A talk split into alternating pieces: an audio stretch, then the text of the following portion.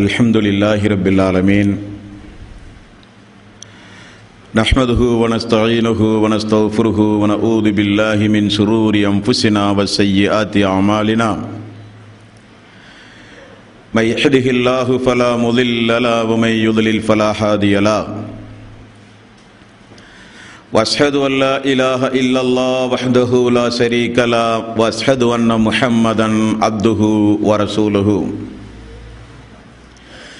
يا ايها الذين امنوا اتقوا الله حق تقاته ولا تموتن الا وانتم مسلمون.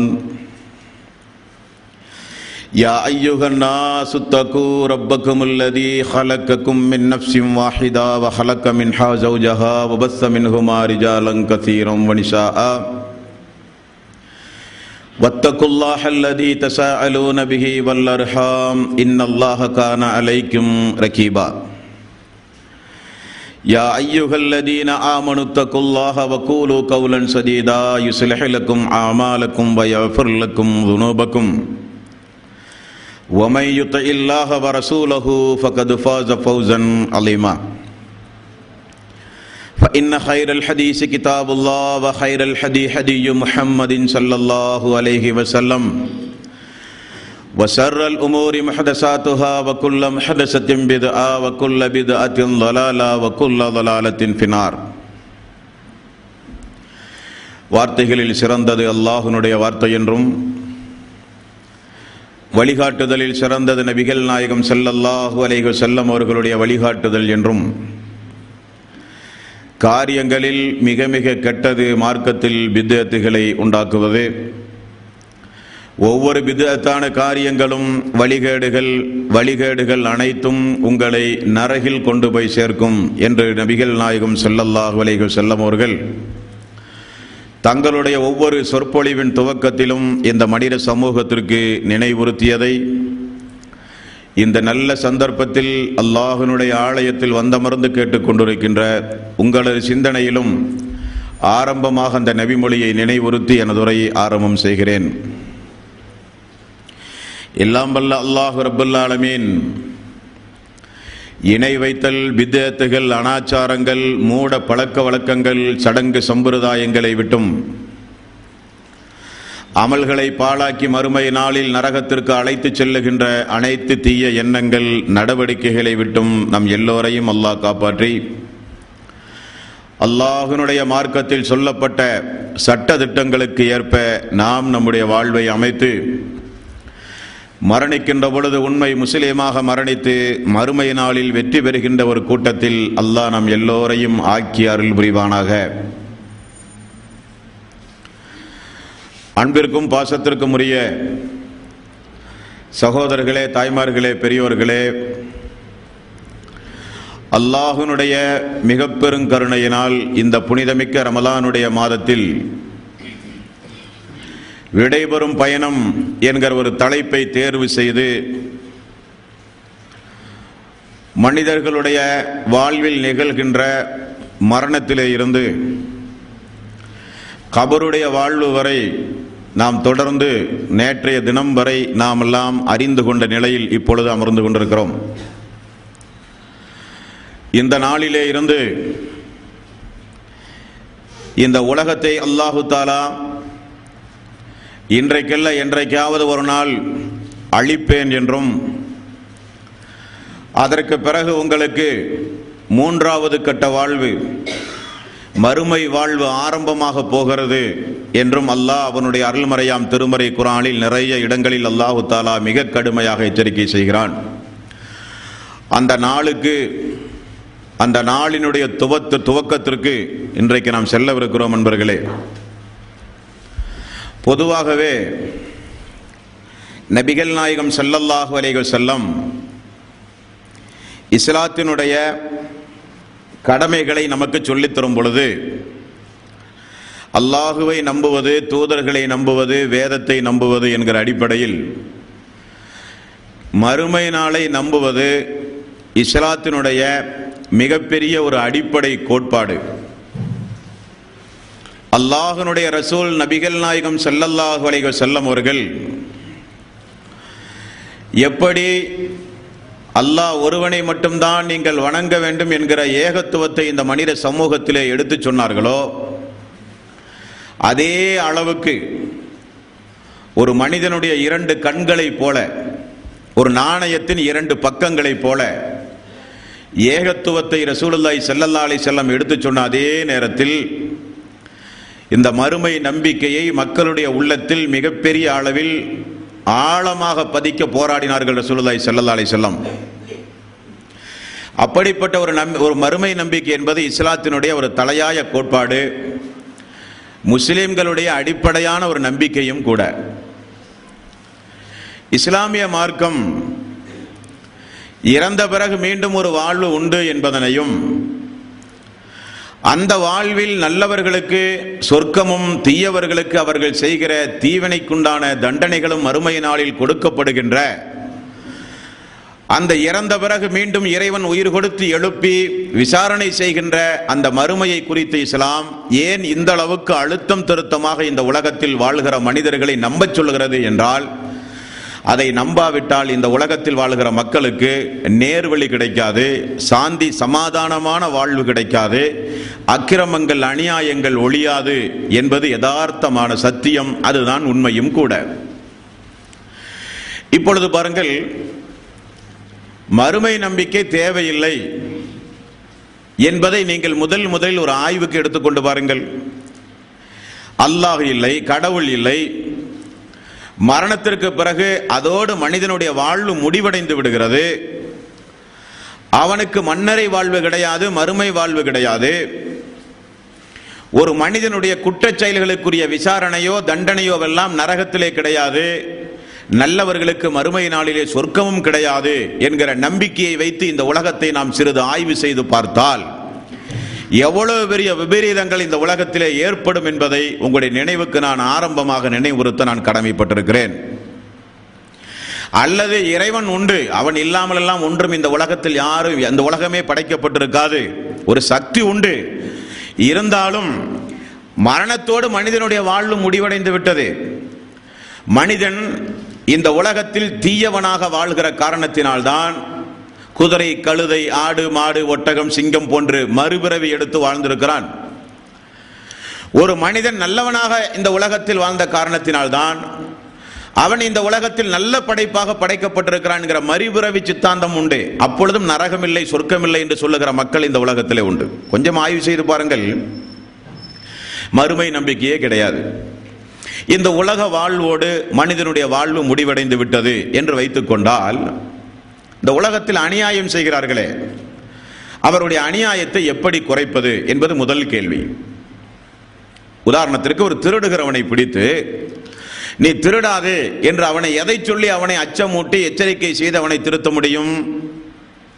நாட்டினுடைய சட்டங்களையோ நீதித்துறையையோ காவல்துறையையோ அவனுக்கு எடுத்துச் சொல்லி பயமுறுத்தி அவனை திருத்த நினைத்தால் அவனுக்கு அது போதிய பதிலாக அமையாது. காரணம் ஆயிரம் முறை திருடியவன் தான் என்றைக்காவது ஒரு நாள் சிக்குகிறான்? பல முறை விபச்சாரம் செய்கிறவன் தான் கற்பழிக்கிறவன் தான் என்றைக்காவது ஒரு நாள் கையும் காலுமாக பிடிக்கப்படுகிறான். அதுவரை செய்த குற்றத்திற்கு யார் பொறுப்பு? இனி ஒரு வேளை இவன் செய்கிற கொலை கொள்ளை திருட்டு போன்ற மாபாதகமான காரியத்தை இவன் தொடர்ந்து செய்வதாக முடிவு செய்தால் காவல்துறைகளுக்கு சிறிது லஞ்சம் கொடுத்தால் போதும். அப்படிப்பட்ட காலம் இந்த காலம். காவல்துறையை விலக்கி வாங்கினால் அவன் நினைத்த குற்றங்களை சாதாரணமாக செய்யலாம். அப்ப காவல்துறையை வைத்து பயமுறுத்தி ஒரு மனிதனுடைய குற்றத்தை குறைக்க முடியாது. நீதித்துறையை வைத்து பயமுறுத்தினாலோ அவன் நினைத்தால் சாட்சியங்களை கலைக்கலாம். வழக்காடுவதற்கு வழக்கறிஞர்களை வைக்கலாம். பகிரங்கமான குற்றவாளிகள் எல்லாம் இல்லை என்று வாதாடுகிற அளவுக்கு நாவன்மை மிக்க வழக்கறிஞர்கள் எல்லாம் உண்டு. காசு கொடுத்து சாட்சிகளை விலைக்கு வாங்குகிற கர்ணகொடூரமானவர்கள் உண்டு. இப்படி நீதித்துறையையும் ஏமாற்றுகிறார்கள். இனி ஒரு வேளை காவல்துறையும் நீதித்துறையும் சரியாக இருந்து ஒரு நீதிமன்றத்தில் ஒரு மனிதனுக்கு குற்றத்திற்குரிய தண்டனை அறிவு அறிவித்தால் அவன் மேல்முறையீடு செய்கிற ஒரு அவகாசம் இந்த உலகத்திலே மனிதர்களுக்கு உண்டு. மேல்முறையீடு செய்தால் அந்த சட்டத்தினுடைய தீர்ப்பு நிலுவையில் நிறுத்தப்படும். மேல்முறையீடு என்பது கீழ்கோர்ட் அல்லது டிஸ்ட்ரிக்ட் கோர்ட் அல்லது ஹை கோர்ட். இப்படி பல்வேறு வகையான நீதித்துறைகள் உண்டு.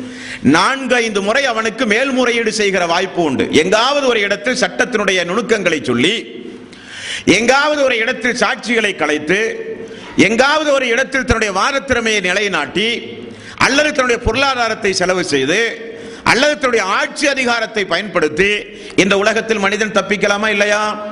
நிச்சயம் முடியும். அப்ப உலகத்து சட்டங்களை கொண்டு வந்து சொல்லி ஒரு மனிதனை நிச்சயம் திருத்த முடியாது என்பது யதார்த்தம். நாமெல்லாம் இன்றைக்கு தொலைக்காட்சியில் பார்க்கிற நிதர்சனம் என்ன? நீதிமன்றத்திற்குள் புகுந்து வழக்காடுகிற வழக்கறிஞர்களையும் தீர்ப்பு சொல்லுகிற நீதிபதிகளையும் தாக்குகிற காலம் இந்த காலம். உண்டுமா இல்லையா? அவர்களை சட்டத்தால் என்ன செய்ய முடிந்தது? இனி ஆட்சி அதிகாரத்தில் உடையவர்கள் எல்லாம் சட்டத்தின் மூலம் தண்டிக்கப்பட்ட வரலாறு மிக மிக குறைவு.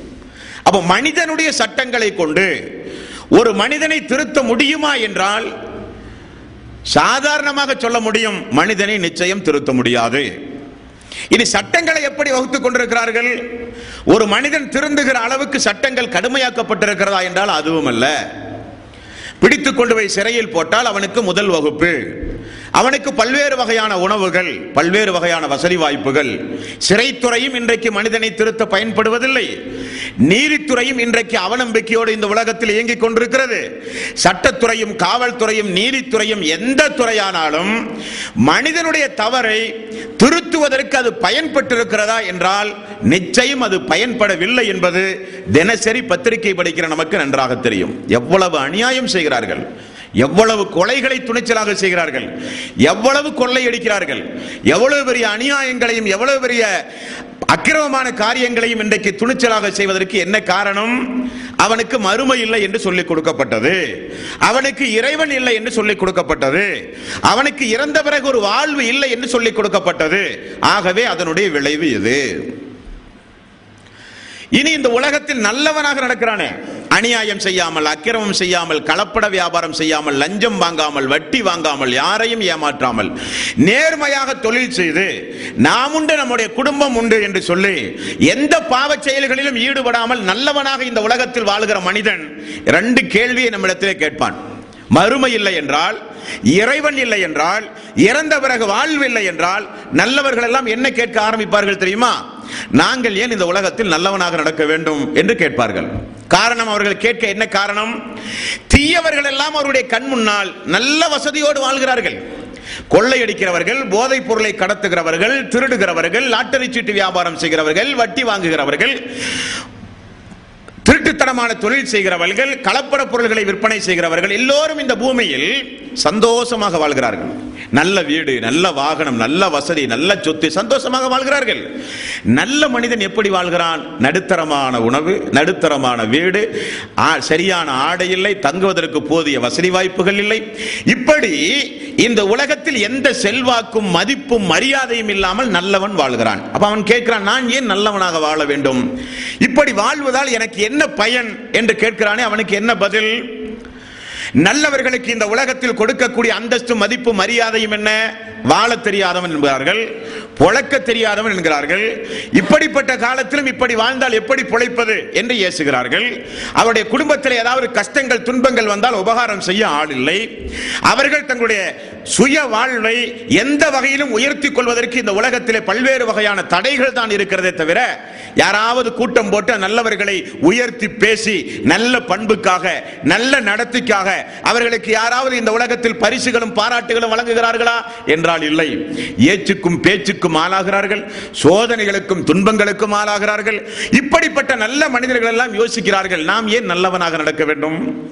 நமக்கு முன்னால் இருக்கிற தீயவர்கள் எல்லாம் வசதி வாய்ப்போடு இருக்கும் பொழுது நாம் நல்லவனாக நடந்து என்ன சாதிக்க போகிறோம்? என நினைத்து அவர்களும் தீயவர்களாக மாறினால். மாற தூண்டுமா இல்லையா இந்த நம்பிக்கை? மறுமை நம்பிக்கை இல்லை என்றால் இறந்த பிறகு ஒரு வாழ்வு இல்லை என்றால் கேட்பதற்கே ஆள் இல்லை என்றால் ஒரு மனிதனை திருத்தவும் முடியாது. ஒரு மனிதனை நன்மை செய்ய தூண்டவும் முடியாது. எதற்கும் இந்த கொள்கை எந்த வகையிலும் பயனளிக்காத ஒரு கொள்கை. இவன் நல்லவனை மென்மேலும் நன்மையை செய்ய தூண்ட. தீயவர்களை கொஞ்சம் கடுமையாக எச்சரிக்கை செய்ய. தீயவர்களை கொஞ்சம் அழைத்து உலகத்து காவல்துறைகள் நீதித்துறைகள் சட்டத்துறைகள் அனைத்தையும் ஆள்பலம் பொருளாதார பலம் ஆட்சி பலத்தை வைத்து நீ விலை கொடுத்து வாங்கினாலும் உன்னை படைத்த இறைவன் உன்னை நிச்சயம் கண்காணித்துக் கொண்டிருக்கிறான். ஒரு வாழ் உண்டு ஒரு நீதிமன்றம் உண்டு. அந்த நீதிமன்றத்தில் நிச்சயம் நீங்கள் விசாரிக்கப்படுவீர்கள் என்கிற அச்சத்தை சொன்னால் ஒரு நம்பிக்கையை ஊட்டினால் ஒரு மனிதனை திருத்த முடியுமா முடியாதா? நீதித்துறை இந்த உலகத்தில் எப்படி செயல்படுகிறது? ஆட்சியாளர்களுக்கு ஒரு சட்டம் பாமரர்களுக்கு ஒரு சட்டம். வசதியுடையவர்களுக்கு ஒரு சட்டம் ஏழை எளியவர்களுக்கு ஒரு சட்டம். உயர்ந்த ஜாதியினர்களுக்கு ஒரு சட்டம் தாழ்ந்த ஜாதியினர்களுக்கு ஒரு சட்டம். இப்படிப்பட்ட சட்டங்களை கொண்டு வந்து மனிதர்களை நிச்சயம் திருத்த முடியாது. ஆகவே மறுமை நம்பிக்கை இல்லை என்றால் உலகமே சீரழிந்து போய்விடும். அல்லாஹு தாலா இந்த உலகத்தை எப்படி இயக்கிக் கொண்டிருக்கிறான்? இந்த உலகம் என்றைக்கோ அழிந்து போயிருக்கும்.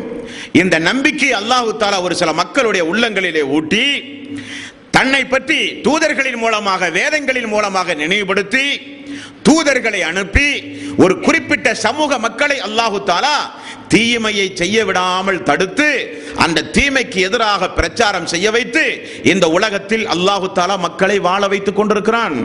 இப்படி கற்பனை செய்யுங்கள். அறுநூத்தி ஐம்பது கோடி மக்கள் இன்றைக்கு உண்டு. எல்லோரும் விபச்சாரம் செய்து எல்லோரும் மதுபானம் அருந்தி எல்லோரும் கொலை செய்து எல்லோரும் திருட ஆரம்பித்து எல்லோரும் வட்டிக்கு வாங்கி எல்லோரும் அநியாயம் செய்கிறவர்களாக அறுநூத்தி ஐம்பது கோடி மக்களும் இருந்தால் இந்த உலகம் என்றைக்கா என்றைக்கோ அழிந்து போயிருக்கும். ஆனால் அல்லாஹு தாலா என்ன செய்கிறான்? ஒரு பேலன்ஸ். இந்த உலகத்தை அல்லாஹு தாலா வாழ்கிற மக்களுக்கு ஒரு சாந்தி சமாதானமான வாழ்வு கொடுப்பதற்காக கொஞ்சம் மக்களுக்கு அல்லாஹ் இஸ்லாத்தை கொடுத்து மறுமை நம்பிக்கையை கொடுத்து வேதத்தை வழங்கி தூதரை பின்பற்ற சொல்லி தூண்டி அந்த மக்களின் மூலம் அல்லாஹு தாலா இந்த உலகத்தை பாதுகாத்துக் கொண்டிருக்கிறான். ஆக இந்த நம்பிக்கை என்பது மனிதனுக்கு மிக மிக அவசியம். தீயவர்களை எச்சரிப்பதற்காக வேண்டியும் நல்லவர்களை நன்மை செய்ய தூண்டுவதற்காக வேண்டியும் இந்த நன்பி இந்த நம்பிக்கை என்பது மிக மிக அவசியம் என்பதை முதலில் நீங்கள் புரிந்து கொள்ள வேண்டும். இரண்டாவது இந்த நம்பிக்கை ஏன் அவசியம்? இந்த உலக வாழ்வு இருக்கிறது. இந்த உலக வாழ்வை பொறுத்தவரையில் இந்த உலகத்தில் நீங்கள் நினைத்ததையெல்லாம் அனுபவித்து வாழவே முடியாது.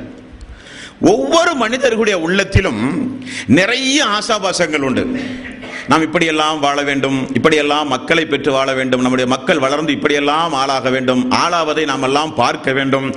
நமக்கு இப்படிப்பட்ட வாகனம் வேண்டும் இப்படிப்பட்ட வீடு வேண்டும் இப்படிப்பட்ட எதிர்காலம் வேண்டும் என்றெல்லாம் இந்த உலகத்தில் நிறைய மக்களுக்கு ஆசாபாசங்கள் உண்டு. உண்டுமா இல்லையா? எல்லோருக்கும் உண்டு. ஆனால் அந்த ஆசைகள் எல்லாம் இந்த உலகத்தில் நிறைவேறுகிறதா என்றால் அவரால் நிறைவேற்ற முடிகிறதா என்றால் நிச்சயம் முடியாது. காரணம் முதுமை என்கிற ஒரு பலகீனம் வந்தால் ஆசைகள் நிறைவேறுவதற்கு தடையாகிறது. நோய் வந்துவிட்டால் ஆரோக்கியத்தை ஒரு மனிதன் இழந்து விட்டால் அவன் எண்ணியது நிறைவேறாமல் போய்விடுகிறது. இனி ஆரோக்கியம் இருந்து உடலில் ஆரோக்கியம் இருந்து நல்ல இளமை பருவமும் இருந்தால் திடீரென மரணம் வந்தாலோ அந்த எண்ணங்கள் எல்லாம் உள்ளத்தில் தாங்கிய நிலையிலேயே அவன் மரணித்து போய்விடுகிறான். அப்ப இந்த உலகத்தை பொறுத்தவரையில் எல்லோரும் விரும்புகிறோம் நல்ல ஒரு வாழ்வு வேண்டும். நிரந்தரமான ஒரு வாழ்வு வேண்டும். மனதில் நினைத்ததையெல்லாம் செயல்படுத்துகிற ஒரு ஒரு உலகம் வேண்டும். ஒரு ஆசம் வேண்டும் ஒரு வாழ்வு வேண்டும் என்று எல்லோரும் விரும்புகிறோமா இல்லையா? நிச்சயம் உண்டு. இந்த உலகத்தில் மனிதன் நினைக்கிறான் மனிதன் கண்டுபிடிக்கப்பட்ட எத்தனையோ பொருள்கள் இந்த மைக்கானாலும் குழல் விளக்கானாலும் மின்விசிறியானாலும் எந்தெந்த பொருளை எடுத்துக்கொண்டாலும் மனிதன் கண்டுபிடிக்கின்ற பொருள்கள் இந்த உலகத்தில் பலகாலம் இருக்கிறது. கண்டுபிடித்த மனிதனோ குறிப்பிட்ட நாளில் இறந்து போய் விடுகிறான். இந்த ஒரு பாரபட்சத்தை மனிதன் பார்க்கிறான். மனிதன் பார்த்து என்ன நினைக்கிறான்? நாமும் கொஞ்ச காலம் இந்த உலகத்திலே வாழ வேண்டும். மனித உள்ளங்களிலாவது குறைந்தபட்சம் வாழ வேண்டும். எல்லோரும் நம்மை நினைக்க வேண்டும். ஒரு விவசாயி என்ன நினைக்கிறார்? ஒரு நல்ல ஒரு மரத்தை ஊன்றிவிட்டாவது நாம் மரணிக்க வேண்டும். நம்முடைய மரணத்திற்கு பிறகு அந்த மரத்தில் நிழலாறுகிற அந்த மக்கள் எல்லாம் நம்மை நினைவு கூற வேண்டும். இறந்த பிறகாவது மக்களுடைய உள்ளத்திலாவது நான் உயிர் வாழ வேண்டும் என்று எண்ணுகிற நல்லுள்ளம் படைத்தவர்கள் எல்லாம் உண்டு. இனி இந்த உலகத்தில் வாழும் பொழுது நம்மில் பல பேருக்கு உள்ளத்தில் இப்படி வருவதுண்டு. நமக்கு நோய் வரக்கூடாது. நமக்கு நோய் வரக்கூடாது. நோய் இல்லாத ஒரு வாழ்வு வேண்டும். நமக்கு முதுமை வரக்கூடாது. எப்பொழுதும் இளமை பருவத்தோடு இருக்க வேண்டும். நமக்கு எந்த ஒரு பலகீனமும் வந்துவிடக்கூடாது. பலமானவர்களாக இருக்க வேண்டும். நமக்கு ஏழ்மையே வரக்கூடாது. நல்ல வசதி வாய்ப்போடு இருக்க வேண்டும். நமக்கு மரணமே வரக்கூடாது. எப்பொழுதும் வாழ்வோடு நல்ல ஆயுளோடு வாழ வேண்டும் என்கிற எண்ணம் உண்டுமா இல்லையா? இந்த எண்ணம் இந்த உலகத்தில் நிறைவேற பயன்படுமா? நிச்சயம் பயன்படாது. அப்பொழுது இந்த மறுமை நம்பிக்கையை நம்புவதன் மூலம் இறந்த பிறகு ஒரு வாழ் உண்டு என்பதை நம்புவதன் மூலம் இந்த உலகத்தில் நீங்கள் நன்மைகளை செய்வதன் மூலம் உங்களுக்கு இறைவன் சொல்லுகிறான் உங்களுக்கு அப்படிப்பட்ட ஒரு வாழ்வு உண்டு. எப்படிப்பட்ட வாழ்வு? அந்த வாழ்வு மரணம் இல்லாத வாழ்வு. அந்த வாழ்விலே வயது அதிகமாகி அதிகமாகி முதுமையெல்லாம் கிடையாது எப்பொழுதும் இளமையாகவே இருப்பீர்கள். அந்த வாழ்விலே உங்களுக்கு நோய் கிடையாது உங்களுக்கு ஆரோக்கியமற்ற நிலை அந்த வாழ்விலே கிடையாது. ஆரோக்கியமான நிலை. உங்களுக்கு அந்த நேரத்தில் மனசிலே கவலையோ சங்கடங்களோ துக்கமோ சோதனைகளோ துன்பங்களோ கிடையாது. சந்தோஷமான வாழ்வு நிரந்தரமான வாழ்வு. அந்த வாழ்வு உங்களுக்கு உண்டு. அதுதான் சொர்க்கத்து வாழ்வு என்று இந்த உலகத்தில் அந்த நம்பிக்கையை ஊட்டுவதன் மூலம் மக்கள் நன்மை செய்ய ஆர்வத்தோடு இருப்பார்களா இல்லையா? நன்மை செய்கிற மக்கள் எல்லாம் மென்மேலும் நன்மையை செய்வார்களா இல்லையா?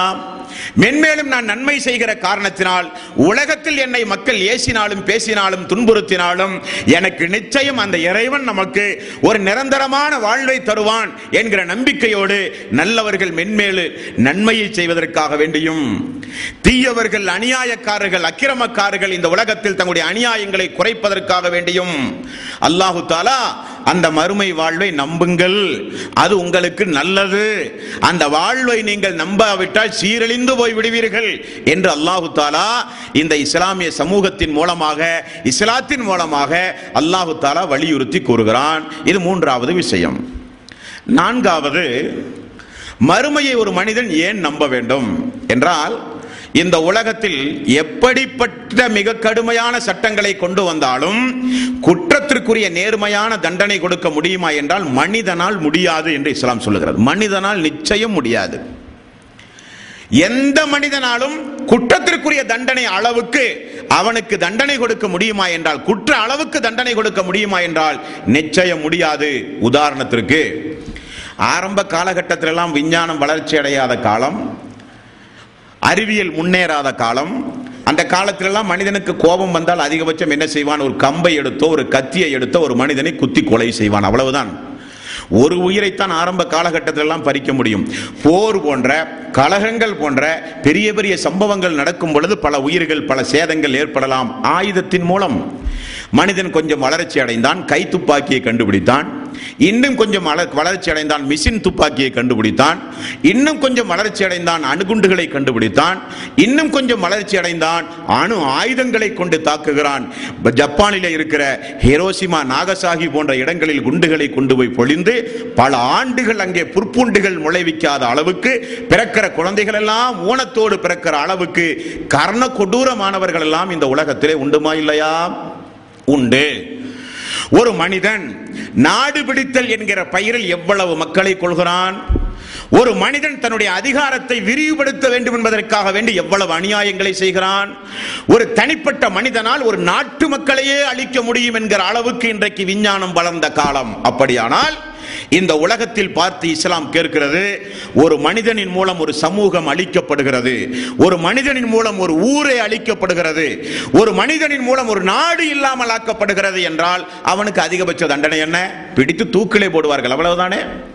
அப்ப ஒரு மனிதனை கொன்றாலும் தூக்கு ஆயிரம் பேத்தை கொண்டாலும் லட்ச மக்களை கொன்றாலும் ஊர் மக்களை எல்லாம் அழித்தாலும் அவனுக்கு தூக்கு என்றால் இது குற்றத்திற்குரிய தண்டனை அல்ல. உங்களால் முடியாது. அந்த குற்றத்திற்குரிய தண்டனையாக நீங்கள் கொடுக்கப்பட வேண்டுமானால் அது என்னிடத்தில் உண்டு ஒரு தண்டனை. அது என்னிடத்தில் உண்டு ஒரு தண்டனை. என்னிடத்தில் உண்டு ஒரு நீதிமன்றம்.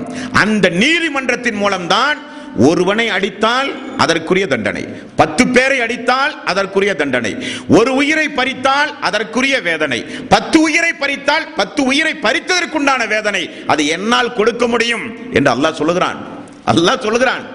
உதாரணத்துக்கு பாருங்கள் ஒரு குடும்பத்தில் ஒரு மனிதன் நினைக்கிறான் அத்துணை குடும்பங்களையும் வெட்டி சாய்க்க வேண்டும். ஒரு நான்கு ஐந்து ஒரு பத்து நாளைக்கு முன்னாடி உள்ள ஒரு பத்திரிகையை பார்த்தா சொத்து தகராறில் ஒரு தம்பி குடும்பத்தில் இருக்கிற ஏழு பேர்த்தை ஒரே இரவில் கொன்று விட்டான். கொன்றுவிட்டு அவனும் தற்கொலை செய்ய முயற்சி எடுக்கிற நேரத்தில் காவல்துறை அதிகாரிகள் கைது செய்து விட்டார்கள். அது வேறு விஷயம். ஒரு குடும்பத்தில் இருக்கிற பத்து பேரை கொன்று அவன் நினைக்கிறான் நீதித்துறையின் மூலம் நாம் நாம் தண்டிக்கப்பட்டால் நாம் தூக்கிலிட்டு கொல்லப்படுவோம். ஆகவே நானும் தற்கொலை செய்து கொள்கிறேன் என்றால் அவனை உலகத்தில் கூட உங்களால் தண்டிக்க முடியாது. உலகத்தில் கூட தண்டிக்க முடியாது. மனிதனுடைய சட்டம் என்பது ஒரு எல்லைக்கு உட்பட்டு தான் அதிகபட்சம் ஒரு மனிதனுக்கு தூக்கு தண்டனை தான் கொடுக்க முடியும். அதை கூட இந்தியா போன்ற நாடுகளில் பரிசீலனை செய்து வருகிறார்கள். கருணை மனை கொடுத்து அது ஒரு ஆயுள் தண்டனையாக குறைக்க ஏதாவது வழிவகைகள் உண்டா என்று யோசிக்கக்கூடிய காலம் இந்த காலம். யோசிக்கக்கூடிய காலம் இந்த காலம். மனித சட்டங்களை கொண்டு குற்றங்களை குறைக்க முடியாது. ஆகவே இஸ்லாமிய சட்டம் கொண்டு வந்தால் தான் முடியும் என்று இஸ்லாத்தை எதிர்க்கிறவர்களை எல்லாம் அல்லாஹ் பேச வைத்திருக்கிற காலம் இந்த காலம். அப்ப உலகத்தில் மனிதனை தண்டிக்க முடியாது. உலக சட்டங்களை கொண்டு மனிதனுக்கு நியாயமான குற்றத்திற்குரிய தண்டனை வழங்க முடியாது. அது எங்கு வழங்க முடியும்? அதற்கென்று ஒரு நீதிமன்றம் இருந்தாக வேண்டும். அந்த நீதிமன்றத்தில் ஏழை எளியவன் பணக்காரன் என்கிற பாகுபாடு இல்லாத நீதிமன்றம் அந்த நீதிமன்றத்தில் இறைவனால் அனுப்பப்பட்ட தூதர்கள் நிறுத்தி விசாரிக்கப்படுகிற நீதிமன்றம் அந்த நீதிமன்றத்தில் எப்படிப்பட்ட பாவப்பட்டவனாக இருந்தாலும் அல்லாவிடத்திலே பகிரங்கமாக முறையிடலாம். எவனை எதிர்த்து வேண்டுமானாலும் முறையிடலாம். எப்படிப்பட்டவர்களை எதிர்த்து வேண்டுமானாலும் முறையிடலாம். அவர்கள் சொர்க்கம் செல்கிறவர்களாக இருந்தாலும் அவர்களையும் கை நீட்டி அல்லாவிடத்திலே காட்டிக் கொடுக்கலாம் என்கிற ஒரு நீதிமன்றம் உண்டு. ஆனால் இறந்த பிறகு ஒரு வாழ்வு உண்டு. அந்த வாழ்வை நீங்கள் நம்பினால் மட்டும்தான் உங்களிடத்திலே இந்த உலகத்தில் சுபிச்சமான வாழ்வு சாந்தி சமாதானமான வாழ்வு உண்டாகும் என்று அல்லாஹு தாலா அவனுடைய அருள்மறையாம் திருமறை குரானிலே குறிப்பிடுகிறான். நண்பர்களே அப்படிப்பட்ட வாழ்வை குறித்து தான் இன்றைக்கு நாம் தொடங்கவிருக்கிறோம் நண்பர்களே. ரசூலுல்லாய் செல்லல்லாஹு அலைஹி செல்லம் இந்த உலகத்தில் வாழும் பொழுது இந்த மறுமை வாழ்வை குறித்து மக்களுக்கு பேசும் பொழுது உடனே அந்த மக்கள் ஏற்றுக்கொண்டார்களா? உடனே அந்த மக்கள் ஏற்றுக்கொண்டார்கள் அன்பர்களே இல்லை. ஒரு இறை தூதர் போய் மறுமையை பற்றி பேசுவார். நீங்கள் இறந்தாலும் மண்ணோடு மண்ணாய் போனாலும் அல்லாஹு தாலா திரும்ப உங்களை எழுப்புவான். உங்களுடைய செயல்பாடுகளை எல்லாம் அல்லாஹ் மறுமையிலே விசாரிப்பான் என்று பிரச்சாரம் செய்வார். பின்னால் இருக்கிறவர்கள் எல்லாம் ஓடி போய் என்ன சொல்வார்கள் மண்ணோடு மண்ணாய் போனால் திரும்ப எழுப்பப்படுவோம் என்று தூதர் சொல்வதெல்லாம் போய். அவர் அல்லாஹ் மீது இட்டுக்கட்டி பொய் சொல்கிறார் நம்பாதீர்கள் என்று சொல்லுகிற மக்கள் இருந்தார்கள். அல்லாஹ் திருக்குறானில் இருபத்தி மூன்றாவது அத்தியாயத்தின் முப்பத்தி அஞ்சு முப்பத்தி ஆறாவது வசனங்களை பாருங்கள். தூதர்கள் மறுமை நம்பிக்கையை மக்கள் மத்தியிலே ஊட்டும் பொழுது அந்த மக்கள் உடனடியாகவெல்லாம் ஏற்றுக்கொள்ளவே இல்லை. பல அத்தாட்சிகளை பார்த்து பல்வேறு வாதங்கள் நடத்தி பல விளக்கங்களை பெற்ற பிறகுதான் அந்த மக்கள் அந்த மறுமை நம்பிக்கைக்கு தயாராக இருக்கிறார்கள் எல்லாம் நினைக்கிறார்கள் இன்றைக்கு. அதெல்லாம் ஒரு முற்போக்கு சிந்தனை. ஏதோ இஸ்லாமியர்கள் மக்களை பயமுறுத்துவதற்காக வேண்டி ஒரு தத்துவத்தை சொல்கிறார்கள் என்றெல்லாம் பேசுவார்கள். பேசுகிற உரிமை உங்களுக்கு உண்டு. ஆனால் அந்த நாள் வரும். அந்த நாளில் அல்லாஹு தாலா கேட்பேன் என்று சொல்லுகிற அத்தியாயத்தின் வசனங்களை இந்த நாளில் உங்களுக்கு நான் நினைவுபடுத்துகிறேன். மனிதன் ஒப்புக்கொள்வான் இறைவா உண்டு. அந்த நாள் உண்டு. இந்த நாள் உண்டு என்பதை நான் ஒத்துக்கொள்கிறேன். என்று மனிதன் ஒத்துக்கொள்கிற ஒரு நிலை உண்டு. அவன் ஒத்துக்கொள்கிற பொழுது அது அவனுக்கு பயனளிக்காத நிலை. அதுதான் வருத்தம். பயனளிக்க வேண்டுமானால் உலகத்தில் அந்த நம்பிக்கையை ஏற்றுக்கொள்ள வேண்டும். உலகத்தில் அந்த நம்பிக்கையை விசுவாசிக்க வேண்டும். உலகத்தில் அதற்கேற்றவாறு நடக்க வேண்டும் என்பது இந்த உரையினுடைய சாராம்சம். இனி மறுமையை நம்புகிற இஸ்லாமிய சமுதாய மக்கள் உலகத்திற்கே இறை அச்சத்தை எடுத்து போதிக்க கடமைப்பட்டிருக்கிற இஸ்லாமிய மக்கள் மறுமை நம்பிக்கைய மக்களுடைய வாழ்வு எப்படி மாற வேண்டுமோ அப்படி மாறாமல் மறுமையை நம்பி நரகத்தை பய நரகத்தை நம்பி சொர்க்கத்தை நம்பி வாழ்கிற மக்களுடைய வாழ்விலும் நிறைய அனாச்சாரங்கள் உண்டு அக்கிரமங்கள் உண்டு அல்லாவுக்கு மாற்றமான துரோகமான காரியங்கள் உண்டு. அவைகளும் களையப்பட வேண்டும் என்பதற்காக வேண்டிதான் இந்த நாளினுடைய துவக்கத்தை இன்றைக்கு நாம் ஆரம்பவிருக்கிறோம். அல்லாஹ் சொல்கிறான் இருபத்தி மூன்றாவது அத்தியாயத்தின் முப்பத்தி ஐந்து முப்பத்தி ஆறாவது வசனம். இதுக்கும் அன்னக்கும் இதா மித்தும் வக்குந்தும் துராபன் வ இலாமன் அன்னக்கும் முஹரஜூன். உங்களிடத்தில் ஒரு இறைச்சூதர் வந்திருக்கிறார். அவர் நீங்கள் மண்ணாகி உங்களுடைய எலும்புகள் எல்லாம் மக்கி போன பிறகு மீண்டும் நீங்கள் உயிர் கொடுத்து எழுப்ப போகிறீர்கள் என்று உங்களிடத்தில் வாக்குறுதி கொடுக்க ஒருவர் வந்திருக்கிறார். மக்கள் கிண்டல் செய்கிறார்கள். வாக்குறுதி கொடுக்க வந்திருக்கிறார்கள். ஹைஹாத்த ஹைஹாத்த லிமா தூ அது நடக்காது. அது ஒருபோதும் நடக்காது என்பதை மக்களே நீங்கள் தெரிந்து கொள்ளுங்கள். இன் இல்லா ஹயாத்துன துன்யா நமூத்து வ நஹயா வமா நஹ்னு பிமபூசின் இந்த உலக வாழ்வை தவிர நமக்கு வேறு வாழ்வே கிடையாது. பிறந்தால் இறக்கிறோம். மீண்டும் உயிர்ப்பித்தல் என்பதெல்லாம் நமக்கு கிடையாது. இன்ஹுவ இல்லா ரஜுலு நிஃப்தரா அலல்லாஹி கதிபன் ஒமா நஹ்னு லகு பிமுமினின் இந்த இறை தூதர் அல்லாவின் மீது பொய் சொல்லுகிறார். நமக்கு மறுமையே கிடையாது. நமக்கு உலகம்தான். என்று மக்கள் தூதருக்கு எதிராக பேசினார்கள். அப்ப தூதர்கள் அல்லாவிடத்தில் என்ன சொன்னார்கள்? அல்லாவிடத்தில் தூதர்கள் சொல்கிறார்கள் கால ரப்பி இன்சுருணி பிமா கல்தபூன். மக்கள் எங்களை பொய்ப்பித்து விட்டார்கள். நீதான் யா அல்லாஹ் எங்களுக்கு உதவி செய்ய வேண்டும். அப்ப மறுமையை பற்றி பேசும் பொழுது மக்கள் எதிர்ப்பு தெரிவித்திருக்கிறார்கள். மக்கள் கூச்சம் குழைப்பு கூச்சல் குழப்பம் செய்திருக்கிறார்கள் மக்கள். முப்பத்தி ஆறாவது அத்தியாயத்தின் எழுபத்தி எட்டாவது வசனம். மக்கள் கேட்கிறார்கள் பாருங்கள். கால மை யுகையில் இல்லாம வகியரமீம் எங்களுடைய எலும்புகள் எல்லாம் மக்கி போய் மண்ணோடு மண்ணான பிறகு ஒரு மனிதர் ரசூலுல்லாஹி ஸல்லல்லாஹு சொல்லி சபையில் ஒரு எலும்பு துண்டை தூக்கி கொண்டு வந்து கையில் பொடியாக்கி அதை காற்றில் ஊதி பறக்க விட்டு இதற்கா இறைவன் உயிர் கொடுக்க போகிறான்? இதற்கா நபிய உம்முடைய இறைவன் உயிர் கொடுக்க போகிறான்? காலமை யுகையில் இல்லாம வகியரமீம் இதற்கா உம்முடைய இறைவன் உயிர் கொடுக்க போகிறான்? என்றெல்லாம் அந்த மக்கள் கேட்டார்கள். நம்ப மறுத்தார்கள் விதண்டாவாதம் செய்தார்கள். அந்த மக்கள் மத்தியில் தான் நபிகள் நாயகம் ஸல்லல்லாஹு அலைஹி செல்லம் அல்லாஹு தாலா திருக்குரானின் மூலம் நிறைய பதில்களை சொல்லுகிறான். அந்த பதில்களையும் நீங்கள் குறிப்பெடுத்துக் கொள்ள வேண்டும். காரணம் மறுமையை நம்பாத மக்கள் இன்றும் உண்டு. மறுமையை நம்பினாலும் பொடும்போக்காக வாழ்ந்து கொண்டிருக்கிற மக்கள் இந்த உலகத்திலே உண்டு. அவர்களுக்கெல்லாம் நினைவுறுத்துவது உங்களுடைய கடமை. அல்லாஹு தாலா முப்பத்தி ஆறாவது அத்தியாயத்தின் எழுபத்தி ஒன்பதாவது வசனத்தில் மறுமையை மறுக்கக்கூடிய மக்களுக்கு இறைவன் மீண்டும் உயிர் கொடுத்து எழுப்புவானா என்று கேட்ட மக்களுக்கு அல்லாஹு தாலா சொல்லுகிற பதிலை அல்லாஹ் சொல்கிறான் குல் யுஹி அல்லதி அன்சஹா அவ்வள மர்ரா. ஆரம்பத்தில் உங்களுக்கு உயிர் கொடுத்தானே அந்த இறைவனுக்கு மீண்டும் உயிர் கொடுக்க முடியும் என்று நபியே நீங்கள் சொல்லுங்கள் என்று அல்லாஹ் ஆரம்பிக்கிறான். ஆரம்பத்தில் தாயினுடைய கருவறையில் தந்தை இந்திரிய துளியாகத்தான் செலுத்தினார். தண்ணீராகத்தான் இருந்தீர்கள். அதற்கு உ- சதை பிண்டங்களை பொருத்தி நேரத்திற்கு உயிரை அளித்து அழகான தோட்டத்தோடு உங்களை வடிவமைத்து இல்லாத உங்களை இம் ஆரம்பத்தில் படைத்தேனே அவனுக்கு மீண்டும் படைக்க என்ன கஷ்டமா? ஒன்றுமில்லாத உங்களை படைத்த எனக்கு உங்களை பார்த்த பிறகு எப்படி உருவ அமைப்பு என்பது விளங்கிய பிறகு மீண்டும் உங்களை நான் எழுப்புவது எனக்கு என்ன சிரமமா என்று நபியே நீங்கள் அவர்களை பார்த்து கேளுங்கள் என்று அல்லாஹு தாலா கேட்க சொல்லுகிறான். முப்பதாவது அத்தியாயத்தினுடைய இருபத்தி ஏழாவது வசனம் வகு வல்லதி எபுத்தவுல் ஹல்க சும்மா யுஈதுஹு வகு அஹ்வனு அலைஹி. ஆரம்பத்திலும் மறுபடியும் படைக்கிற ஆற்றல் அல்லாவுக்கு உண்டு என்று நபியே நீங்கள் சொல்லுங்கள். இருபத்தி இரண்டாவது அத்தியாயத்தின் ஆறாவது வசனம் தாலிக்கபி அன்னல்லாஹுவல் ஹக் நிச்சயமாக அல்லாஹ் என்பவன் அவன் ஒருவன் தான் என்பது உண்மைதான். கதீர் நிச்சயமாக நீங்கள் மரணித்தால் உங்களை அவன்தான் உங்களை உயிர்ப்பிப்பான். அதில் எந்த சந்தேகம் உங்களுக்கு வேண்டாம். அவன்தான் உயிர்ப்பிப்பான். மரணிக்க செய்வதும் அவன்தான். மீண்டும் உங்களை உயிர் பெறச் செய்வதும் அவன்தான் என்றும் அல்லாஹு தாலா அந்த வசனத்திலே சொல்லுகிறான். எழுபத்தி அஞ்சாவது அத்தியாயத்தின் ஒன்று முதல் நான்கு வரை உள்ள வசனம். இந்த வசனத்திலே பாருங்கள் அல்லாஹு தாலா சத்தியமிட்டு சொல்லுகிறான். என்ன சொல்கிறான் லா உக்கசிமு யௌமல் கியாமா. லா உக்கசிமு யௌமில் கியாமா. மறுமை நாளின் மீது சத்தியம் செய்கிறேன். வல உக்கசிமு பின் நஃப்ஸில் லவ்வாமா.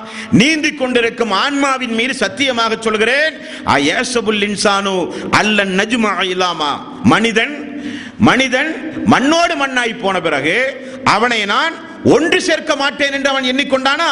பல காதிரீன அல அன் நுசவ்விய பனானா. விரல் நுனிகள் முதற்கொண்டு நான் அவர்களை மீண்டும் நான் தயாரிப்பேன். எனக்கு அது ஒன்றும் பெரிய சிரமமே அல்ல. விரல் நுனிகள் இருக்கிறதே கைரேகை. அது முதற்கொண்டு அவனுக்குரியதாகவே அவனை நான் மீண்டும் எழுப்புவேன் என்று அல்லாஹு தாலா அவனுடைய அருள்மறையாம் திருமறை குரானிலே சொல்கிறான். ஆக இப்படிப்பட்ட வாத பிரதிவாதங்கள் எல்லாம் அன்றைய கால மக்கள் மத்தியிலே நடந்தது. அல்லாஹு தாலா பதில் சொன்னான். பதில் சொன்ன மக்கள் ஏற்றுக்கொண்டவர்களும் உண்டு நிராகரித்த மக்களும் உண்டு. அதற்கு பிறகுதான் அல்லாஹு தாலா திருக்குறானில் நிறைய அத்தியாயங்களை இறக்கி அந்த நாளை குறித்து அல்லாஹு தாலா அச்சமூட்டி எச்சரிக்கை செய்கிறான் இந்த மனித சமூகத்திற்கு. இறந்தால் மீண்டும் உயிர்ப்பிட்டு நான் எழுப்புவேன். மண்ணோடு மண்ணாகி போனாலும் உங்களை எழுப்புவதற்கு எனக்கு எந்த சிரமமும் அல்ல கஷ்டமும் அல்ல என்றெல்லாம் அல்லாஹு தாலா இந்த மனித சமூகத்தில் இருக்கிற தூதர்களின் மூலமாக அல்லாஹு தாலா மக்களுக்கு விளக்கி இருக்கிறான் என்று ஆயத்துகளிலே பார்க்கிறோம். அல்லாஹ் சொல்கிறான் பாருங்கள் அந்த நாளை குறித்து பத்தாவது அத்தியாயத்தினுடைய ஐம்பத்தி மூன்றாவது வசனம். இந்த வசனத்தில் அல்லாஹ் சொல்கிறான்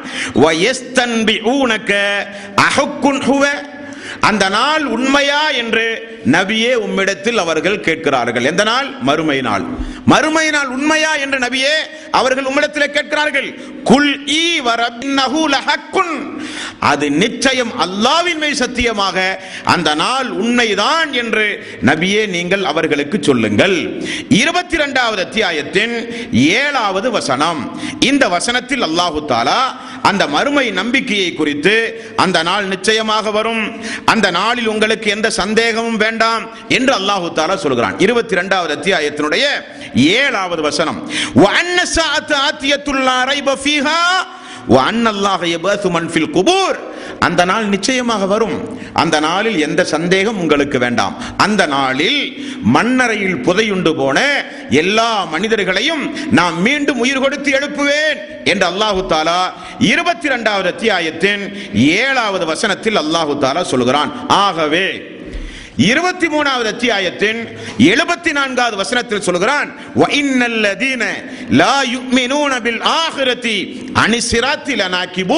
யார் ஒருவர் அந்த மறுமையை நம்புகிறாரோ அவர் நேர்வழி வருவார். மறுமையை யார் நம்பவில்லையோ அவர்கள் ஒரு காலம் நேர்வழியிலே நடக்க முடியாது. அவர்கள் பாத்திலான வழிகட்ட வாழ்வில் தான் அவர்கள் இந்த உலகத்தில் அனுபவிக்க முடியும். நேரான பாதையில் அவர்களால் வாழ முடியாது. சாந்தி சமாதானத்தோடு வாழ முடியாது.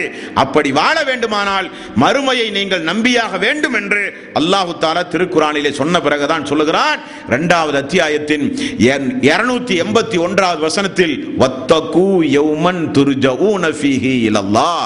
ஆகவே நீங்கள் அந்த நாளை பயந்து கொள்ளுங்கள். எல்லோரும் என்னிடத்தில் தான் வரப்போகிறீர்கள் என்று அல்லாஹு தாலா சொல்கிறான். வத்தகு யௌமன் துர்ஜஊன ஃபீஹி இலல்லாஹ். சும்ம துவஃபா குல்லு நஃப்ஸிம் மா கஸபத் வஹும் லா அப்படி என்னிடத்தில் நீங்கள் வந்து சேர்ந்த பிறகு ஒவ்வொரு ஆத்மாவும் அது சம்பாதித்ததை பூரணமாக வழங்கப்படும். எந்த அநியாயம் அவர்களுக்கு அன்றைய தினம் செய்யப்பட மாட்டாது என்று அல்லாஹ் சொல்கிறானே அந்த நாளை நம்புவதன் மூலம் நம்முடைய வாழ்வில் சுபீட்சம் உண்டே தவிர நம்முடைய வாழ்வில் எந்த வகையான பாவம் நிச்சயமாக இருக்காது வழிகேடுகளும் இருக்காது.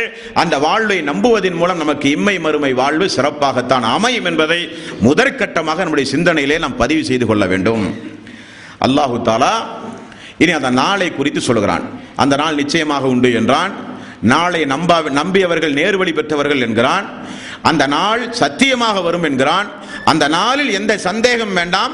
அந்த நாள் வந்தால் மண்ணறையில் இருக்கிறவங்களை எல்லாம் மீண்டும் நான் உயிர் கொடுத்து எழுப்புவேன் என்கிறான். உயிர் கொடுத்து எழுப்புவதற்கு எனக்கு எந்த சிரமமும் அல்ல என்கிறான். மண்ணோடு மண்ணாய் போனாலும் எலும்புகள் மக்கி போனாலும் ஆரம்பத்தில் படைத்த உங்களை திரும்ப படைப்பது எனக்கு சிரமம் இல்லை என்கிறான். இப்படியெல்லாம் சொல்லி அல்லாஹு தாலா திரும்ப அந்த நாளை குறித்து ஆரம்பிக்கிறான். திருக்குறான் வசனங்களை நீங்கள் கூர்ந்து கவனிக்க வேண்டும். படிக்கிறவர்களெல்லாம் ராத்திரி தூங்கவே முடியாது. அப்படிப்பட்ட அதிபயங்கரமான அச்சமூட்டி எச்சரிக்கை செய்கின்ற வசனங்கள் எல்லாம் அல்லாஹு தாலா திருக்குறானிலே நமக்கு இறக்கி இருக்கிறான் காது கொடுத்து கேளுங்கள் நண்பர்களே. இருபத்தி ஒன்றாவது அத்தியாயத்தின் ஒன்றாவது வசனம். அல்லாஹ் சொல்கிறான் இக்கு தரபலின் நாசி ஹிசாபுகும்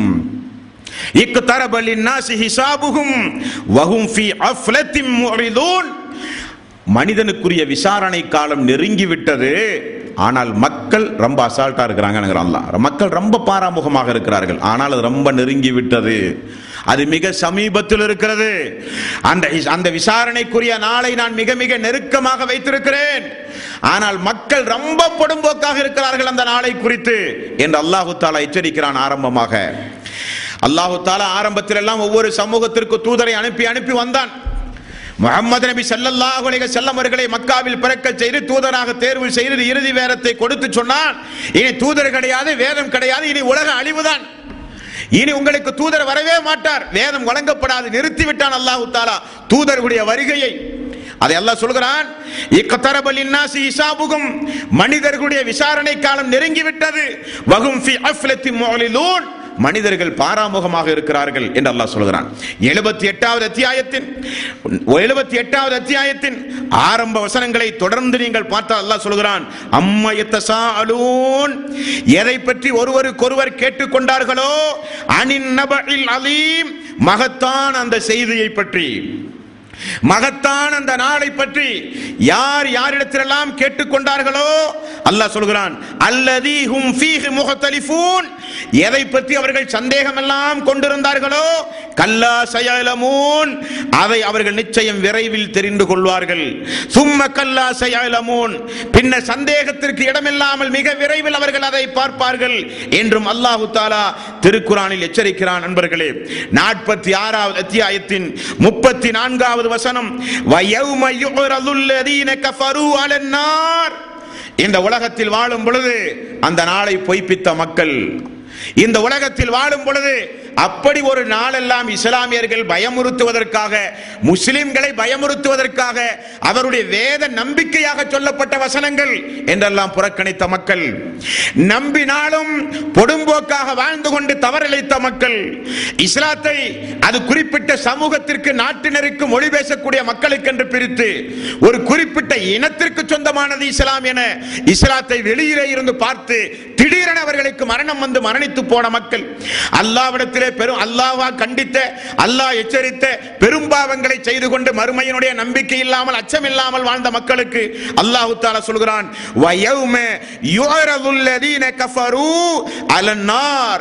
நரகத்திற்கு முன்னால் இறை நிராகரிப்பாளர்களை கொண்டு போய் நிறுத்தி அல்லாஹ் கேட்பான் அலைசஹாதா பில்ஹக்? அலைசஹாதா பில்ஹக்? இப்பொழுது இது உண்மையா? இந்த நாள் உண்மையா? இந்த நாளை குறித்து அச்சமூட்டி எச்சரிக்கை செய்தார்களே உலகத்தில். அது உண்மையா? என்று அல்லாஹ் கேட்பான். காலு பலாவ ரப்பினா. காலு பலாவ ரப்பினா. அவர்கள் சொல்லுவார்கள் அல்லாவே உன் மீது சத்தியமாக சொல்லுகிறோம். அந்த நாள் உண்மைதான். நாங்கள் பார்த்து விட்டோம் உண்மைதான். நம்புவது பயனளிக்காத ஒரு இடத்திலே போய் மனிதன் நம்புகிறான். நம்பிக்கை பலனே அளிக்காது மறுமை நாளில். மறுமை நாளில் கூப்பாடு போட்டாலும் அல்லாஹ் ஒத்துக்கொள்ள மாட்டான். கதறி அழுதாலும் அல்லாஹ் ஒத்துக்கொள்ள மாட்டான். அல்லாஹ்வே எல்லாம் பார்த்துட்டு எனக்கு கொஞ்சம் அவகாசம் தான் என்றாலும் அல்லாஹ் ஒத்துக்கொள்ள மாட்டான். மறுமையை பொறுத்தவரை அவன் கேட்கிற ஒரே கேள்வி உலகத்தில் உனக்கு இதெல்லாம் சொல்லப்பட்டதா இல்லை அதான் அவனுடைய கேள்வி. உலகத்தில் உனக்கு நினைவுறுத்தப்பட்டதா? அதுதான் கேள்வி. அல்லாஹு தாலா எவ்வளவு அற்புதமான ஒரு ஆயத்து பார்த்தீங்களா? நாற்பத்தி ஆறுல முப்பத்தி நாலாவது வசனம். நாற்பத்தி ஆறில் முப்பத்தி நாலாவது வசனம் மறுமையில் அப்படி நரகத்திற்கு முன்னால் கொண்டு போய் நிப்பாட்டி அல்லாஹ் கேட்கிறான் அலைசஹாதா பில்ஹாட் இப்பொழுது உண்மை என்று உனக்கு தெரிகிறதா மறுமை? உலகத்தில் மறுமை தேவையில்லை என்றாயே? உலகத்தில் மறுமையே இல்லை முஸ்லிம்களுடைய நம்பிக்கை என்றாயே? உலகத்தில் இப்படிப்பட்ட ஒரு நீதிமன்றம் எல்லாம் மக்களை பயமுறுத்த என்றாயே? இப்படிப்பட்ட நரகம் சொர்க்கம் எல்லாம் சொல்லி மக்களை பயமுறுத்த ஒரு முற்போக்கு சிந்தனை என்றெல்லாம் கிண்டல் கேலி செய்தாயே? இது உண்மையா?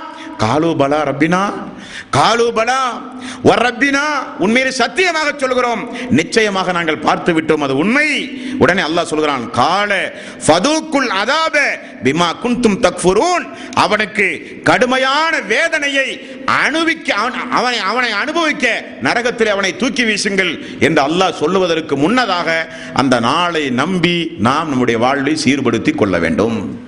இனி இந்த மறுமையை கிண்டல் செய்கிறார்களா இல்லையா? மறுமையை கேலி செய்வது மறுமையை கிண்டல் செய்வது மறுமை குறித்து நம்முடைய நம்முடைய அறிவை கொண்டு தேவையில்லாத கேள்விகளை கேட்டு அதன் மூலம் மக்களுடைய உள்ளத்திலே வசுவாசை உண்டாக்கி மறுமையை குறித்த அவநம்பிக்கைகளை ஏற்படுத்துகிற ஃப்ரெண்ட்ஷிப்பை வைத்துக் கொள்ளக்கூடாது. அப்படிப்பட்ட நண்பர்களோடு நட்பு வைக்க இஸ்லாம் தடை சொல்லுகிறார். என்ன காரணம் தெரியுமா?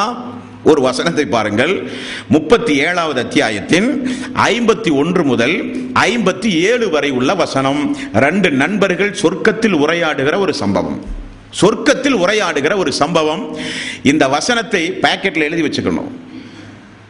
வழிகட்டு போன மக்களோடு அல்லாஹுவை குறித்து தர்க்கம் செய்கிற மக்களோடு மறுமையை குறித்து கிண்டல் செயலி செய்கிற மக்களோடு நரகம் குறித்து பேசும் பொழுது பயமில்லாத மக்களோடு சொர்க்கம் பற்றி பேசும் பொழுது கிண்டலாக கேலியாக சிரிக்கிற மக்களோடு பழகிற அன்பர்கள் குறுக்கி வைக்க வேண்டிய வசயம்.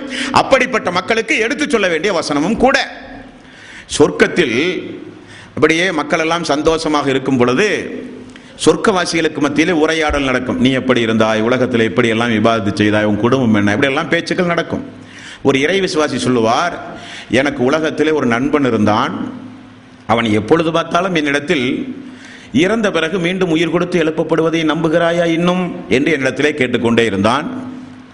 இறந்த பிறகு மீண்டும் உயிர் கொடுத்து எழுப்பி நம்முடைய நன்மை தீமைகளுக்கு நரகம் சொர்க்கமா? அதை இன்னுமா நீ நம்புகிறாய்? என்றெல்லாம் என்னிடத்திலே கேட்டுக்கொண்டிருந்தான். அவனை பார்த்தால் இப்பொழுது காணவில்லை என்று அந்த சொர்க்கவாசியிடத்தில் அவர் சொல்லுவாராம். அப்ப அந்த சொர்க்கவாசி திரும்ப அவரை பார்க்க நீ ஆசைப்படுகிறாயா? அப்படியெல்லாம் உலகத்தில் பேசி கிண்டல் பண்ணானா இல்லையா மறுமையை? அவனை பார்க்க நீ ஆசைப்படுகிறாய் என்று சொன்னவுடனே அவருக்கு நரகத்தில் அவருடைய நண்பரை அல்லாஹு தாலா காண்பித்துக் கொடுக்கிறான். பார்த்தா நரகத்துடைய மத்தியில் வேதனை செய்யப்பட்டு கொண்டிருக்கிறான். அப்பொழுது சொர்க்கத்தில் இருக்கிற இந்த தோழர் அவரை பார்த்து சொல்லுகிறார் அடியானே அல்லாஹு தாலா நிச்சயம் என்னை காப்பாற்றி விட்டான். உங்கூட வந்திருந்தா நானும் நரக படுகொலிக்கு போயிருக்கணுமே. அல்லாஹுனுடைய நேமத் அல்லாஹுனுடைய அருள் இருந்த காரணத்தினால் நான் வெற்றி பெற்று விட்டேன். உன்னுடைய உன்னை விட்டும் நான் தூரமாகி விட்டேன் என்ற சொர்க்கவாசி சொல்லுகிற வசனம் இந்த வசனம். கேளுங்கள் நண்பர்களே. அல்லாஹு தாலா சொல்கிறான் எக்கூலு ஐன்னக்கல் முசத்திகீன். இனியுமா அந்த மறுமையை நீ நம்பிக்கொண்டிருக்கிறாய்? என்று என்னுடைய நண்பன் என்னிடத்திலே கேட்டான் இன்னுமா அதை உண்மை என்று நம்பிக்கொண்டிருக்கிறாய்? இறந்த பிறகு மண்ணோடு மண்ணாகி போன பிறகு மீண்டும் உயிர் கொடுத்து எழுப்புகிற நம்பிக்கை கேலிக்குரிய நம்பிக்கை இன்னுமா அதை நம்பிக்கொண்டிருக்கிறாய்? என்று கேட்டான் ஐதா மித்துனா வக்குன்னா துராபன் வைலாமன் ஐன்னா லமதீனூன். எலும்புகள் மக்கி மண்ணோடு மண்ணாகி போன பிறகு மீண்டும் உயிர் கொடுத்து எழுப்புவதா? ஆச்சரியமாக இல்லையா? என்று என்னிடத்திலே ஒரு நண்பன் கேட்டான். அப்பொழுது அவருக்கு சொல்லப்படும் ஹால ஹல் அன்து முத்தலிஊன்? அவரை நீங்கள் இப்பொழுது பார்க்க விரும்புகிறீர்களா? உடனே இவர் சொல்லுவார் ஜஹீம். ஆம் பார்க்க விரும்புகிறேன் என்று சொன்ன பொழுது அவருக்கு காண்பிக்கப்படும் அவர் நரகத்தினுடைய நடு மத்தியில் வேதனை செய்யப்பட்டு கொண்டிருக்கிறார். அப்பொழுது இவர் சொல்லுகிறார் காலத்தல்லாஹி இன் கிருத்தல துருதீன் அல்லாவின் மீது சத்தியமாக சொல்லுகிறேன். அல்லாஹு தாலா என்னை உன்னிடமிருந்து காப்பாற்றினான். அல்லாஹு தாலா நானும் இந்த நம்பிக்கையில் மறுமையை கேலி கிண்டல் செய்திருந்தால் உன்னோடு நானும் வேதனை அனுபவித்திருப்பேன். அல்லாஹ் என்னை காப்பாற்றினான். எப்படி காப்பாற்றினான் தெரியுமா? வலௌலா நிஅமத்து ரப்பி லகுன்து மினல் முஹல்லரீன். என்னுடைய ரப்புடைய அருள் மட்டும் எனக்கு இல்லாமல் இருந்தால் நானும் உன்னோடு சேர்ந்த நரகத்தை அனுபவிக்க வேண்டிய சூழ்நிலை ஏற்பட்டிருக்கும் என்று அந்த சொர்க்கவாசி சொல்லுகிற சம்பவத்தையும் அல்லாஹு தாலா நமக்கு இங்கே நினைவுபடுத்துகிறான் நண்பர்களே. ஆகவே மறுமை என்பது மனித வாழ்வுக்கு தேவையானது. மறுமை நம்பிக்கை என்பது நம்முடைய எல்லா ஆசாபாசங்களும் பூர்த்தி அடைந்து வாழ்கிற ஒரு வாழ்வு. மறுமை நம்பிக்கை என்பது தீயவர்களை கடுமையாக அச்சமூட்டி எச்சரிக்கை செய்கிற நம்பிக்கை. மறுமை நம்பிக்கை என்பதுதான் குற்றத்திற்குரிய சரியான அளவு தண்டனையை கொடுக்கக்கூடிய நீதிமன்றத்தினுடைய நம்பிக்கை மறுமை நம்பிக்கை. மறுமை நம்பிக்கை தான் மரணம் இல்லாத முதுமை இல்லாத பலகீனம் இல்லாத நோய் இல்லாத ஒரு வாழ்வை பெற்று தருகிற நம்பிக்கை மறுமை நம்பிக்கை. மறுமை நம்பிக்கை தான் நல்லவர்களை எல்லாம் நன்மையை செய்ய தூண்டுகிற நம்பிக்கை. ஆகவே அந்த நம்பிக்கை நமக்கு அவசியம். நம்முடைய வாழ்வினுடைய அடிப்படை கல்வியாகவே நாம் நம்முடைய சிறு பிள்ளையில் இருக்கிற நம்முடைய மக்களுக்கு நம்முடைய தாய்க்கு நம்முடைய தந்தை தந்தைக்கு நம்முடைய பிள்ளைகளுக்கெல்லாம் அந்த மறுமை நம்பிக்கையில் உறுதிமிக்க நம்பிக்கையுடையவர்களாக நாம் இருந்து இந்த உலகம் என்பது அற்பமானது இந்த உலகம் என்பது நிரந்தரமானதல்ல நமக்கு நிரந்தரமான ஒரு வாழ்வு தான் அந்த மறுமைக்குரிய வாழ்வு என்பதை நம்ப வேண்டும். அதை நம்புகிற ஒரு சமுதாயம் எந்த அளவுக்கு தலை சிறந்த ஒரு சமுதாயமாக வாழ்ந்து மரணித்து அல்லாஹ்வுடைய அருளுக்குரியவர்களாக மாறினார்கள் என்பதை கடந்த உரைகளில் எல்லாம் நீங்கள் கேள்விப்பட்டிருப்பீர்கள். ஆகவே மறுமை நம்பிக்கை அவசியம் அவசியம் என்பதை மீண்டும் மீண்டும் நான் உங்களுடைய கவனத்தில் பதிவு செய்து முஸ்லீம்களாகிய நாம் உலகத்திற்கே இந்த நம்பிக்கையை போதிக்க வேண்டிய நாமே அந்த நம்பிக்கையில் அவநம்பிக்கை உடையவர்களாக இருத்தல் கூடாது. அவநம்பிக்கைக்குரியவர்களோடு நாம் பழக்கம் வைக்க கூடாது. மறுமையை கிண்டல் செய்கிற தோழர்களோடு நாம் இருந்தால் அச்சமூட்டி எச்சரிக்கை செய்து அவர்களிடமிருந்து நான் விலகிக் கொள்ள வேண்டுமே தவிர அவர்களோடு சேர்ந்து மறுமையை கிண்டல் செய்வது கேலி செய்வது பொடும்போக்காக இருப்பதெல்லாம் நமக்கு மறுமையில் மிகப்பெரிய நஷ்டத்தை ஈட்டுத் தரும் என்பதையும் நீங்கள் கவனத்தில் கொள்ள வேண்டும். இனி வரக்கூடிய காலங்களில் அந்த நாளில் நிகழ நிகழக்கூடிய அடையாளங்கள் நிகழ்ந்து போன அடையாளங்கள் இனி வரக்கூடிய அடையாளங்கள். அந்த அடையாளங்கள் எல்லாம் வந்தால் இனி உலகம் தாங்காது. அப்படிப்பட்ட நடந்து முடிந்த அடையாளங்கள் எது? இனி நடக்க போகிற அடையாளங்கள் எது? அல்லாஹு தாலா அந்த நாளை எந்தெந்த வார்த்தை பிரயோகத்தை பயன்படுத்தி திருக்குறானில் எத்துணை இடங்களில் அல்லாஹு தாலா அந்த நாளை குறித்து அச்சமூட்டி எச்சரிக்கை செய்கிறான் என்பதையெல்லாம் இன்ஷா அல்லாஹ் வரக்கூடிய காலங்களில் தொடர்ந்து நாம் பார்ப்போம். நபிமார்கள் எல்லாம் அந்த நாளை குறித்து பயந்திருக்கிறார்கள். நபிமார்கள் அந்த நாளை குறித்து அஞ்சி இருக்கிறார்கள் நபிமார்கள் அந்த நாளை குறித்து தேம்பி தேம்பி அழுதிருக்கிறார்கள். மபிமார்களுடைய உள்ளங்கள் எல்லாம் நடுநடுங்கி இருக்கிறார்கள் இருக்கிறது அந்த நாளை குறித்து மக்கள் மத்தியிலே பிரச்சாரம் செய்யும் பொழுது இப்ராஹிம் அலஹி சலாத்து வசலாம் அல்லாஹுவே அந்த நாளில் கேள்வி கணக்கு கேட்கப்படுகிற அந்த நாளில் என்னையும் என்னுடைய குடும்பத்தாரையும் இழிவுபடுத்தாதே. இலகுவாக விசாரணை செய். உன்னுடைய அருளும் உன்னுடைய கிருபையும் அந்த நாளில் எங்களுக்கு இருந்தாக வேண்டும் என்று இப்ராஹிம் நபி நடுநடுங்கிய நாளும் நேரமும் உண்டு அன்பர்களே. அதை இன்ஷா அல்லாஹ் தொடர்ந்து நாம் பார்ப்போம். எல்லாமல்ல அல்லாஹு தாலா நம்முடைய மரணத்திற்கு பிறகு அந்த நாளில் நல்லவர்களோடு அல்லாஹ் நம் எல்லோரையும் எழுப்பி உன் உன்னதமானவர்களோடு அல்லாஹ் நம் எல்லோரையும் ஒன்று சேர்ப்பானாக. வாஹிர தவானா. அனில் அஹமதுல்லாஹி ரபுல் ஆலமீன். அஸ்லாம் அலைக்கும் வரமத்துல்லாஹி